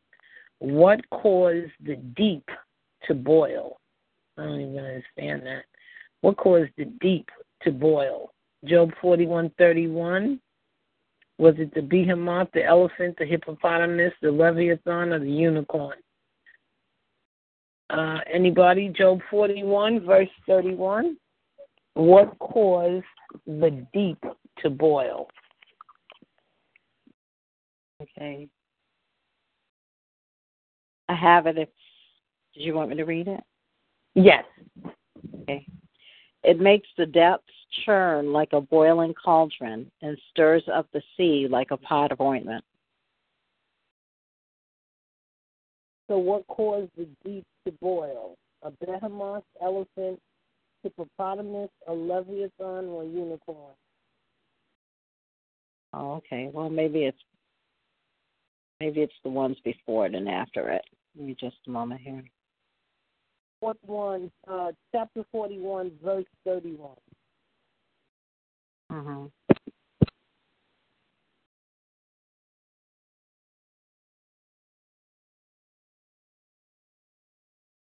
Okay, it's not saying in that verse. What what, what were the uh, answers? What caused the deep to boil? I don't know. The question: What caused the deep to boil? Was it the behemoth, the elephant, the hippopotamus, the leviathan, or the unicorn? I would see it probably with the behemoth. It doesn't specifically say here, though. The answer is Leviathan. I wonder how did they get that? You mean the Leviathan? Levi- Levi- okay. It's a Le- Leviathan. I think that. Hold on just a moment here. And that's not in uh, 31? It's not Job. 31. Job 41. I mean 41, yeah. 41, 31, right? Uh, Are you reading the King James Job 41? I'm not reading the King James. That's probably why. All right. Job 41, 31. He maketh the deep to boil like a pot. He maketh the sea like a pot of ointment. I don't see where it says. Maybe that's what a Leviathan does. And we just didn't know the definition for Leviathan. Well, spell that for me. That Leviathan. L E V I A T H A N. Yo, it's another sea monster reference in the Tanakh or the Old Testament. The word has become synonymous with any large sea monster or creature. In literature, it refers to great whales, and in modern Hebrew, it simply means a whale. It is Okay. described extensively in the book of Job 41, and it's mentioned in Job 3:8. It's a huge creature reference in the Old Testament. Okay, I don't see how that would. It doesn't really say it there, but that's okay. So we learned we got a, a vocabulary. So we learned two two beasts. Leviathan is like a whale, and the behemoth is like uh what was it? Beast. I think you said a Was- beast or something. Uh, it, it- like they're both beasts. What was the behemoth like? It had that heavy tail. Right. Mm. And the Leviathan's like a whale. Okay. And the Leviathan is what caused the deep to boil. All right, when did God give to Job twice as much as he had before? This is Job 42, verses 10 to 13. When did God give Job twice as much as he had before? After he prayed for his friends? No. Just before he died? No. When he fasted? No. When he repented? Yes. Mm-hmm. Oh, I'm wrong. The correct answer was A. After he prayed for his friends? What was that? Job Oh, 42. Let me go to Job. Job 42, 10, 13. Oof. Okay. Okay. I could have sworn it was after he realized that by questioning God, he was questioning, you know, it was after he repented, I thought.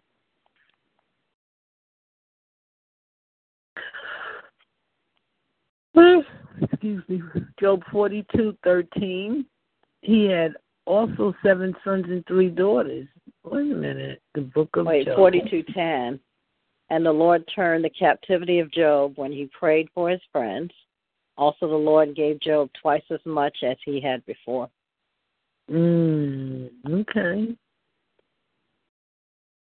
The restoration of Job's prosperity. I'm just going to read that that whole thing to the bottom as as a closing statement for us as we look for our nightmare, this captivity, this imprisonment, to end the restoration of Job's prosperity. For us, be the, the restoration of our prosperity, of our freedom to do God's will without constraint. And the Lord turned the captivity of Job when he prayed for his friends. So we know we're going to continue praying for our friends. Also, the Lord gave Job twice as much as he had before. Then came there unto him all his brethren and all his sisters and all they that had been his acquaintance before, and they did eat bread with him in his house, and they bemoaned him and comforted him over all the evil that the Lord had brought upon him. Every man also gave him a piece of money, and every one an earring of gold. So the Lord blessed the latter end of Job more than his beginning, for he had fourteen thousand sheep and six thousand camels and a thousand yoke of oxen, and a thousand she asses. He had also seven sons and three daughters. After he called the name of the first Jemima, and the name of the second Keziah, and the name of the third Keren Hepah. And in all the land were no women found so fair as the daughters of Job, and their father gave them inheritance among their brethren. After this lived Job a hundred and forty years. He saw sons and sons even for generations. So Job died being old and full of days. His was better than his beginning. God, we just thank you for the story, the book of Job. We thank you, God, that we get a better understanding how he was chosen to be put in the Bible for the benefit of generation and generation and generation of men and women to understand that God's faithfulness, God's sovereignty never changes. Suffering is a very difficult thing to deal with, God. But you have led us to get a better understanding of such, and we thank you, God. And we're going to stand on your word, Heavenly Father, that you are all sovereign. I don't care what that devil tries to make us think. We know that you have all power, Heavenly Father. And we've all had a special experience with you, Heavenly Father, that can that I know for myself that could just never allow us to turn away, even if we wanted to. We know that the reason we're in the land of the living right now is because of your divine order and your divine allowance. So, God, we're asking you, Heavenly Father, to help us advance this kingdom of God and do your work more fervently, more diligently, God to break this, break us away from this t- targeted individual program to dismantle it. Give us a chance, Heavenly Father, to advance the kingdom of God and use the targeted individuals to advance the kingdom of God, Heavenly Father. By breaking the bondage of this sick program, I bind up the spirit of electronic torture and I bind up everything associated with income assassination and ruination, Heavenly Father. God, we just thank you, God, that we know the windows of heaven are soon to be open, God. But in the meantime and in between time, keep us, Heavenly Father, under your wings with that hedge of protection, doing your work in your will, Heavenly Father. God, we give you the praise. We thank you, God, for the quiz and the better understanding of the book of Job and the whole idea of suffering. And we learned that it was a challenge that Satan has against God's people. But I think one of the main ideas was to understand that suffering, The beginning of this lesson was the reading. What is suffering? Said something to the extent that it was a spiritual war, something we cannot understand. That is this sick program. It's a spiritual war, and we thank you, God, that you've given us a way, a countermeasure to not go crazy behind this sick program. That we can stand on your word, Heavenly Father, and understand that we're not dealing with an earthly type of thing. We're dealing with something that is spiritual. So, God, we thank you for clarity and understanding and giving us just countermeasures, ways to continue to look up how to win spiritual warfare, how to win, how to break a curse, how we, we we've got ways to deal with this. We're not going to sit here and depend on the earthly realm solely. We're going to do what we can on the earthly realm. But God, we know that you the earthly, the spiritual realm controls the earthly realm. And that's why we're coming to you first and foremost, Heavenly Father, for you to guide and direct our earthly steps to turn this program upside down. And those targeted individuals, God, have felt shunned and cannot understand what's going on and have turned atheist, agnostic, in all kinds of ways because they don't have clarity and understanding. God, we're praying for them, Heavenly Father, that you bring them into the kingdom of God, that you have divine encounters with them, to let them know that you are alive and well and that the devil cannot have them. We plead the blood of Jesus over their souls, over their lives. We plead a hedge of protection and we plead them back in the kingdom of God. And I thank you, Heavenly Father, for each of my praying sisters that are here with us tonight and praying brothers. God, I thank you and I ask you, God, to keep a hedge of protection on them and their bloodlines and watch over them in every they're coming in, they're going and give them, Heavenly Father, that special touch, that special supernatural force that'll lead them into their destiny to help advance the dismantling of this sick program. In Jesus' name, this is my prayer. Amen. Anybody else wants to close out, you're welcome to. Okay, I don't know where this cough how do you just catch a cold sitting home? Maybe because my hair was wet yesterday, I washed the hair. It's curly. All right, guys. Thank you so much. God bless you, and um, you've just been wonderful. Uh, com- um, Gloria and Camille, I, your participation was wonderful. It gives much clarity and understanding. You know, it just makes it everything uh, much more fun, and, and and I really and truly, I enjoy learning the Word of God. You know, and I ask God to keep me teachable and uh, humble to His Word because you know I, I definitely am looking for solutions to this sick program. So uh, again, I commend both of you. Thank you very much. Your participation is greatly appreciated. I'm gonna close down on that tape. With the Lucky Land slots, you can get lucky just about anywhere. This is your captain speaking. Uh, we've got clear runway and the weather's fine, but we're just going to circle up here a while and uh, get lucky. No, no, nothing like that. It's just these cash prizes add up quick. So I suggest you sit back, keep your tray table upright, and start getting lucky. Play for free at LuckyLandSlots.com. Are you feeling lucky? No purchase necessary. Void where prohibited by law. 18 plus terms and conditions apply. See website for details.